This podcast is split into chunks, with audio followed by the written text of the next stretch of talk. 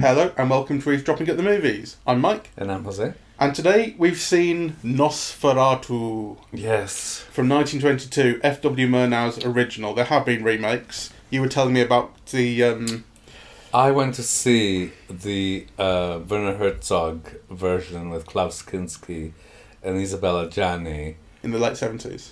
In 1979 when it came out, and I was telling you that it's it's one of my great kind of cinephile memories because it was an afternoon screening at Place du Canada uh, cinema in Montreal, and there were just myself and a large lady with her shopping who was drinking a huge plastic bottle of Pepsi. I- and as soon as Klaus Kinski appeared with his deathly pale makeup, yeah, it was all chalky, and uh, did the thing with his fangs. Like she just burst out laughing and she would go, ah! and that was the film ruined because every time he'd appear, she'd continue. Yeah. Right. Uh, so and, and and actually, it makes you, it makes you aware of how important those moments of a yeah, transition, but of extremity, are to get right because, you know, if if one person does that and affects the audience, then the film is lost in a way. It becomes something else. It becomes like a comedy or a yeah. Yeah. Uh, whereas you know, if you see it in another context, it's a very haunting and powerful film. Yeah. Uh, so anyway, there you go. There were a few laughs amongst the audience today, but I think they were laughs of kind of recognition. You know, we all knew what we were watching. Yes. So, because this is a film that was was an early uh, kind of unofficial Dracula adaptation, and um, they were sued over it, and the company declared bankruptcy soon after the film was made. Bram Stoker's Bram Stoker wrote Dracula. Bram Stoker's widow Florence sued the filmmakers for copyright infringement and won and the film was um, ordered to be destroyed. But there have been surviving copies. That's how we know it today, and it's this classic of German expressionism. Um, and because it's kind of such a classic story in this film, it's a film that established so many tropes, kind of both storytelling wise and, and visually. Um, there are things that you just recognise implicitly, even if you haven't seen the film before, which I hadn't, for instance. So I was familiar with the general story and certain shots and the look of Nosferatu, but I'd never seen it from beginning to end. Um, and there are points in this film where, you know, uh, the character who works for the estate agent, Hutter, goes to Count Orlok, who is the Count Dracula uh, analogue, uh, to sell him this house. And he wakes up in the morning and notices two spots of blood, two bite marks on his neck. And he thinks they were mosquito bites. He writes this in a letter to his wife, and laughs go around the audience, a ripple of laughter, because we know, obviously, you know, it doesn't play as scary, right? The way it might have. Um, it plays as we know what's coming. You know, we're kind of a little bit smarter than the film, maybe we think. It was interesting to see. So we saw it at the Coffin Works, um, which is in Birmingham, and it, it's an old factory. It was working up until 1998, the Coffin Works, and it made coffin furniture. So that's things like the brass plates, crucifixes, handles, all the metal work that goes on coffins, and it's a, it was a really kind of well regarded, high quality business. It did. It, I, I went and did the tour with Matt a few years ago because it's since been kept around. And there was an effort to restore it and turn it into a museum. Uh, so we went to see the tour, and they were t- talking about how uh, state funerals, Winston Churchill, Princess Diana, you know, all of these kind of royal and state funerals, and their work had been involved in Oh it. wow. And they're hosting this this outdoor screening, which you you you forgot was outdoor. Well, you didn't even read was outdoor, and I didn't pay attention because I I never do. So I just went in a t-shirt, and that was not the brightest idea. No. I mean, I just didn't register that it was outdoors. I thought it was going to be in a museum, or yeah. Yeah, Um. So my actual nuts froze off, yes. and so did my arse. yes. Um, it wasn't the smartest idea, to, and, and and it wasn't an amazing screening, right? It was a DVD, as you might expect. It's not a professional, you know. The, the, it's for Halloween, and they're just trying to get people in. So it's on a small screen, and playing a DVD, but it did have a live accompaniment, it was. which I liked. Yes, it was a lovely event, actually. You know, and uh, if any of the people involved are listening, I'd like to congratulate them really because you know it had a wonderful community feel, and they had gone all out in the decoration. You know, and they had organized like the door and the toilets and all those things really, you know, very well. you know the decor was fantastic. Like people put a lot of love, I think, actually in in producing this event. Um, that said, I do think that one goes into these events um, expecting a diminished sense of cinema, right? So you know, it, it's a lovely event. It's a community event. I want to support it, right? Kind of the draw is the film and the musical accompaniment, but really, in a way, the draw is needs to be the event itself and that sense of occasion Yeah. that it produces. Because I really felt a loss of the film did not have or did not convey the power that it has No. you know, because you're watching it in this tiny screen. I mean, it was, you know, it was it was small. It's like one of those uh, screens they used to use in classrooms to show slides, right? It's like a square, not very large, maybe a meter, yeah, uh, square meter or something. So you know, and the I think the power of Nosferatu, for me, is you know those images which i think are really truly extraordinary and then the way that they affect you almost physically if you see it on a large screen. If you're enveloped in that image mm. right if you're enveloped in max schreck's shadow or in the shadow of nosferatu or yeah those are kind of i think very powerful haunting images that really operate on you you know. So so that's missing here because actually you are larger than the screen you know so uh, Up to a point. I mean, when those shots show up, they are still spectacular and magical, and there are these kind of there are five or six real key Hmm. shots that you've seen before, and that the images have stayed with you of him rising up out of the coffin, of his shadow going over the door, of the long fingers grabbing uh, the girl by the breast, yeah, the Hmm. shadow. Um, those those still work, and they did tonight. good. I think. Um, I think I've seen the film quite a few times, and so I always, I suppose, measure, you know, the most recent experience against the others, and I kind of, I, I did feel it was a diminished uh, um, effect. So, I mean, the thing is, it's a film. It's a little bit like, you know, some of the classic, the classic, classic films, Casablanca. You know, often people feel that they've seen it because they recognize shots that they've seen on television or images that they've seen on advertising or you know scenes that they've seen in compilations right? So it's almost like one of those films that you feel you've seen even if you haven't seen it. And i think you know some of these images have been famous for a hundred years. So yeah people are familiar with them. Yeah, yeah even if uh, even if they haven't seen the film. It's hundred years old next year. it's a hundred years old, and I think it's worth talking about that. Yeah, Mm. because you know what was happening in 1918, influenza. yeah, so the Spanish flu was going around, and people were dying, and it's a little bit like now. So actually, some of the some of the the film's themes. Yeah, Well, the film uses the Black Death as a backdrop. that's right. Although it does sort of say that Nosferatu is responsible for it, and once he dies at the end, so does the Black Plague. yeah. And you don't. I think you probably don't quite feel the the intensity of the kind of societal ruin that the Black Death brought. You No. know, that's not really conveyed. No, but and I'm not. I mean, obviously, you know, the film is not a document of Spanish influenza. But I'm just saying, you know, that like the Spanish flu happened a year before the film was made, mm. right? So you know, those questions of death, of sudden death, of ghostliness, of you know, they're obviously in the air. And so, you know, what does what does Nosferatu bring from Middle Europe? yeah, death, right? Yeah. So, um, so I, you know, that's kind of like an interesting thing to to think about, really. And it's interesting. Uh, so the guy who uh, provided the accompaniment also provided a short introduction to the film, and one of the things that he said that I thought was interesting was that in comparison to Bram Stoker's Dracula, which has a real erotic kind of uh, edge to it, what Nosferatu has is it, almost none of that. It, it, he, Oh, no, I he, he brings a terror. You know, the terror of evil. He brings death with him. But he doesn't create vampires as Dracula does. He kills people. He, his victims die. Yes, but I think uh, the whole film has always been seen as very sexually potent.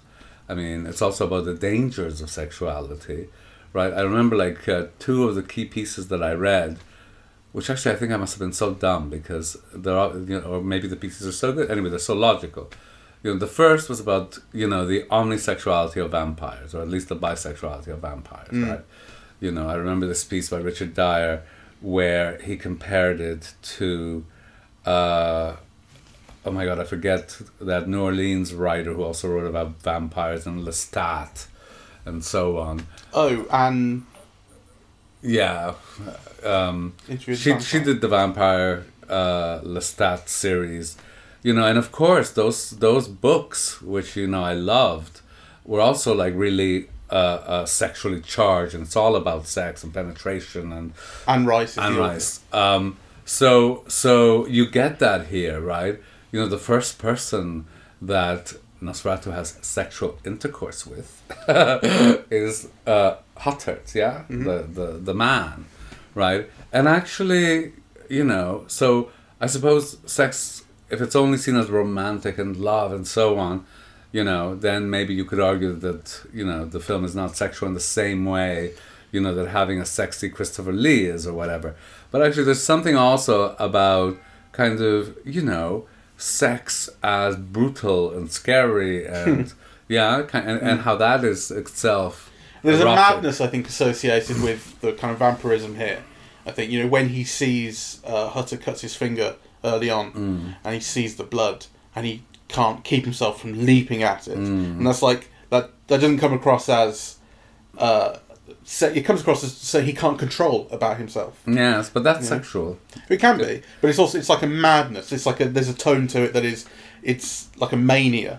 Well, you know, I think it's also 1922, so a lot of that is sublimated, right? Like, you know, it's there and it's there to be read, but obviously, you know, you're penetrating through a bite on the neck, not through, you know, fucking. Um, I mean, the bite is the fuck. But yeah, those things kind of, you know, stand in for each other, um, or certainly they can, yeah, be read that way. So I think the film is very sexually charged, but it's sexually charged like, you know, like dark fantasies, like a sexual dream, but that goes all wrong. yeah, that is kind of unexpected or traumatic, or yeah, that is both something that you desire and something that you fear. Uh, I think the film is very can very much be read in that way. Uh, it has been read in that Yeah. way. Um, so, is um is Count Orlok fanciable? Well, let me tell you, there's certainly a lot of, you know, a period where you would bump into them in gay bars all over the place. you know, those old skinheads. Strangely long fingers. Aging skinheads. Definitely. So, so, um, He's got a bit of a right said Fred look to him. yeah, yeah. Uh, uh, so you know, I think uh, um, I had many interests in this film that I never really did pursue. You know, so one of the my interests was in Murnau himself as a figure, right? Because when I came out, he was one of the first people. You know, they used to have this thing of finding a gay ancestor or something, right? And you know, Alexander the Great and so on. And Murnau would be one. Yeah, Murnau, Einstein, Eisenstein. uh, You know, they would be people who would be recognized, right, as as being kind of pioneering, kind of homosexual artists, right? Um, and you see this in this film, yeah, that kind of you know those scenes at the beginning with H- Hattet, yeah, the Hutter is Hutter. the yeah. yeah. Uh, the way that he's photographed, right? So on the one hand, the camera's quite discreet when he takes his shirt off, yeah, but he's there and he takes his shirt off, and you know, and he's got those kind of lips, you know. It's it's kind of quite an erotic, you know. The the the husband is actually I find eroticized in a way that the wife isn't. Yeah. So there is that kind of very interesting gay male gaze on yeah those things in in the film. Uh, I think. I didn't know Murnau was gay. Oh yes, There you go. yes. So Things you learn on podcasts. yes, very much so. Uh, you know, so and he was very interested in expressionism, and you could see also kind of how he himself influenced surrealists by some of the imagery in this film. I mean, there is like a history of modernity, really, that is conveyed in what is a film that is now hundred years old. Yeah. Um, one of the things that I read quickly, uh, and, and I wonder what you think, is that the film has also been accused by some of drawing on anti-Semitism. Oh, oh, that didn't occur to me. Like in the in the depiction of Count Orlok, the the, depiction basically people saying he's got a hook nose. Yeah. I But mean, not only that, though, I think the the argument that I remember is, you know, not only that physically, uh, you know, there is a kind of a ste- uh, you know stereotype, an anti-Semitic stereotype, um, but also, you know, the association. So, for example, later on, the Nazis would associate, you know, Jews with rats and dirt and vermin and disease, yeah, and kind of um, how that is in the film. Now, the other argument is that, you know, certainly Murnau was not associated with any anti Semitic or, yeah, any uh, uh, stance or anything like that. Um, so it might just have been drawing on what was in the air. I feel like if you want to see anti-Semitism in the film, then you will then draw that connection to the rats. You know, Yes. if you if you decide that it's there, then you go, well, there's rats too. Yes. But but if you don't, which I didn't, It never then, occurred then to it me, never honestly. occurred to me. it's Uh, the Black Death. There yeah. are rats around, right? Yeah. And That's I, I that that seems like a bit of a leap. Yes, I thought so too. I mean, because I I saw the Herzog version before I saw the Murnau version, and it just never occurred to me either way, really. But then also, you know, seeing the Dracula figure as you know omnisexual had never occurred to me either. So maybe I'm just think that way, right? Like, Yeah. you know, because once somebody mentions it, you say, "Of course, da right? But actually, it had not. Uh, no, sure. But the thing is, when when someone clues you in that there's a sexual dimension so it's all sexual reading, you go, of course. It really is quite petty Mm. Yeah. obvious. It's not the case with an anti-Semitic Yes. reading. Um, I didn't think so either. It had just really never occurred to me. I mean, I could see how you could now, yeah, make that connection. Um, but, you know, I, uh, um, yeah, I, I don't think so. I don't think so. Yeah. so, um, It would be interesting maybe to see how people like p- people at the time took it. You know, if if there's some evidence to say that, or people saw this as some kind of coded message or something, well, maybe there's something in that. But I I certainly don't see it. Yes. Um, Actually, another thing that occurs to me, you know, again, um, just being older, maybe more open than I was when I was younger. Because, you know, one of the things that I always had trouble with was the expressionism in the film, right? Because obviously, you know, there, there are kind of the shadows, you know, and um, it does express kind of psychological mm, yeah, mm.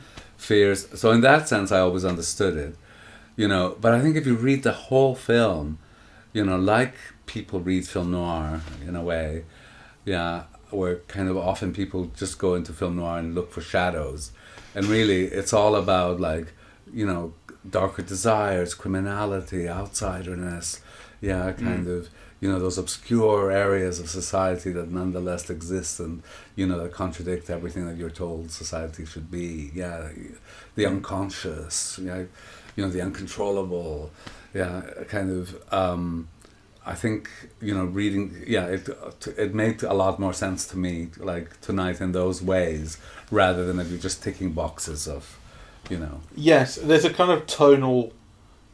It's tonally holistic. The film, and actually, I really liked the sense because I didn't know the plot, right? I, um, so I didn't know this whole setup of he goes off to the castle to try and sell him this house, and then as he sells the house, um, Count Orlok comes to uh, I can't remember the name of the village, but Hmm. um, wherever it is they live to to take this house, and you know that he's you know that Count Orlok has decided to buy this house because he knows the house is opposite where this guy lives, and he's seen a picture of the guy's wife, hmm. and he is attracted to the wife, yeah. wants the wife's neck, and you've seen what he can do, and, and I suppose kind of extra to the film, you just you, you bring some of that knowledge as well, and as this thing, you know, he puts all the coffins on the ship, and he lies in one of them, like he's stowing himself away, and there is this feeling of encroaching pestilence. yes You know, this thing that is bearing down on this town that has no knowledge of it, can't do anything about it.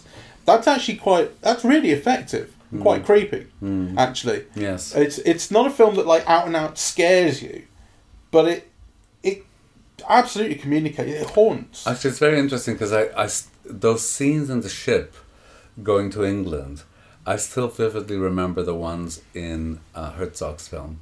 yeah, Yeah, because I think he extends those or he makes them more suspenseful, but they were really creepy and terrifying, you know, and they were in color. Yeah, like so it was it was quite dark, but then with the red, yeah, that kind of. Mm.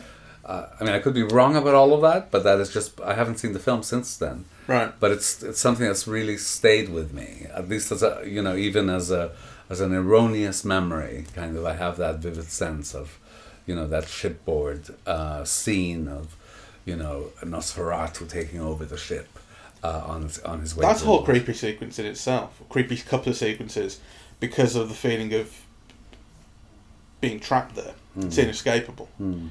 You know, and then the first mate going down below deck and having no option. Like, you, like in the moment, I sort of think, "Oh, why has he dropped the axe?" You know, attack him. but but of course, it actually it, it's it's it's about the fear, and it kind of sort of does make sense. And l- at least, like I say, tonally, overall, it makes sense that he would drop the axe in fear and jump off the boat. yes You know. I mean, I think it's to me amazing that we're watching a film that's hundred years old, right? And um, you know, and that it's still thrilling. Yeah, like it is kind of. Um,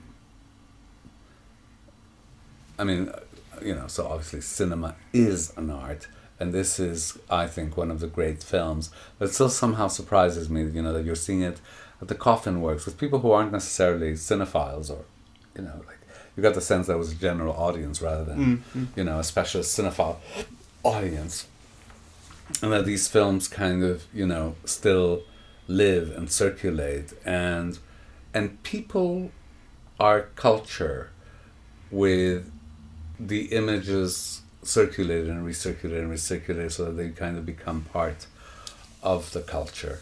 I think it's kind of, you know, quite a, a, a testament to the power of cinema, but also something that is past. Yeah? So, you know, like the film is a modernist work. Yeah. Yeah, and, and you think, well, that modernism is now 100 years old. Yeah. Mm. So, uh, anyway, just a thought. Feeling old. Not me.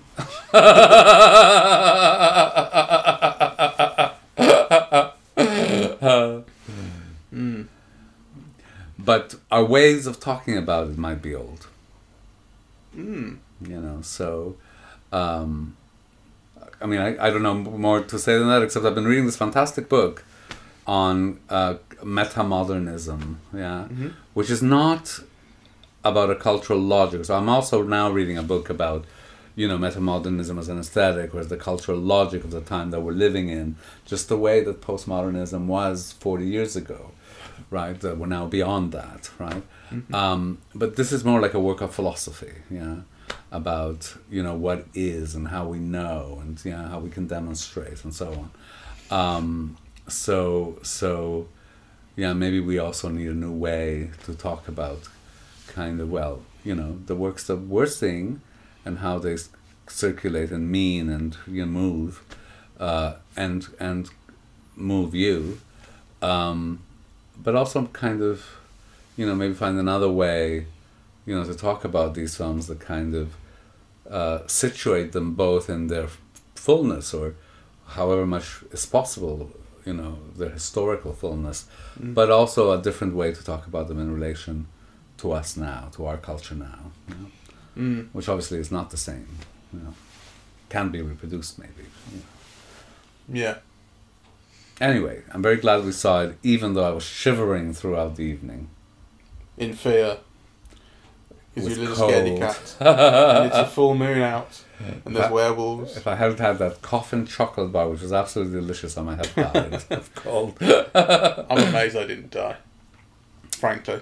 You hit it very well. You were very stoic with your little I- I- t-shirt. because I just don't think, you know, I knew it would be cold, and I just uh, I just rush out the house and don't take a jumper or a coat, and then you think, right, well, my bed got a lie in it, and then because you're not quite aware of how far through the film you are and how long there is left. When Nosferatu sort of gets into a room, you're thinking, "Oh, I hope this is it. I hope there's not like this is the first skirmish, and then they do it again later." Uh, I do hope she, he dies now. Die already! I'm dying myself. it was very, very cold. Unfortunately, he ah. did.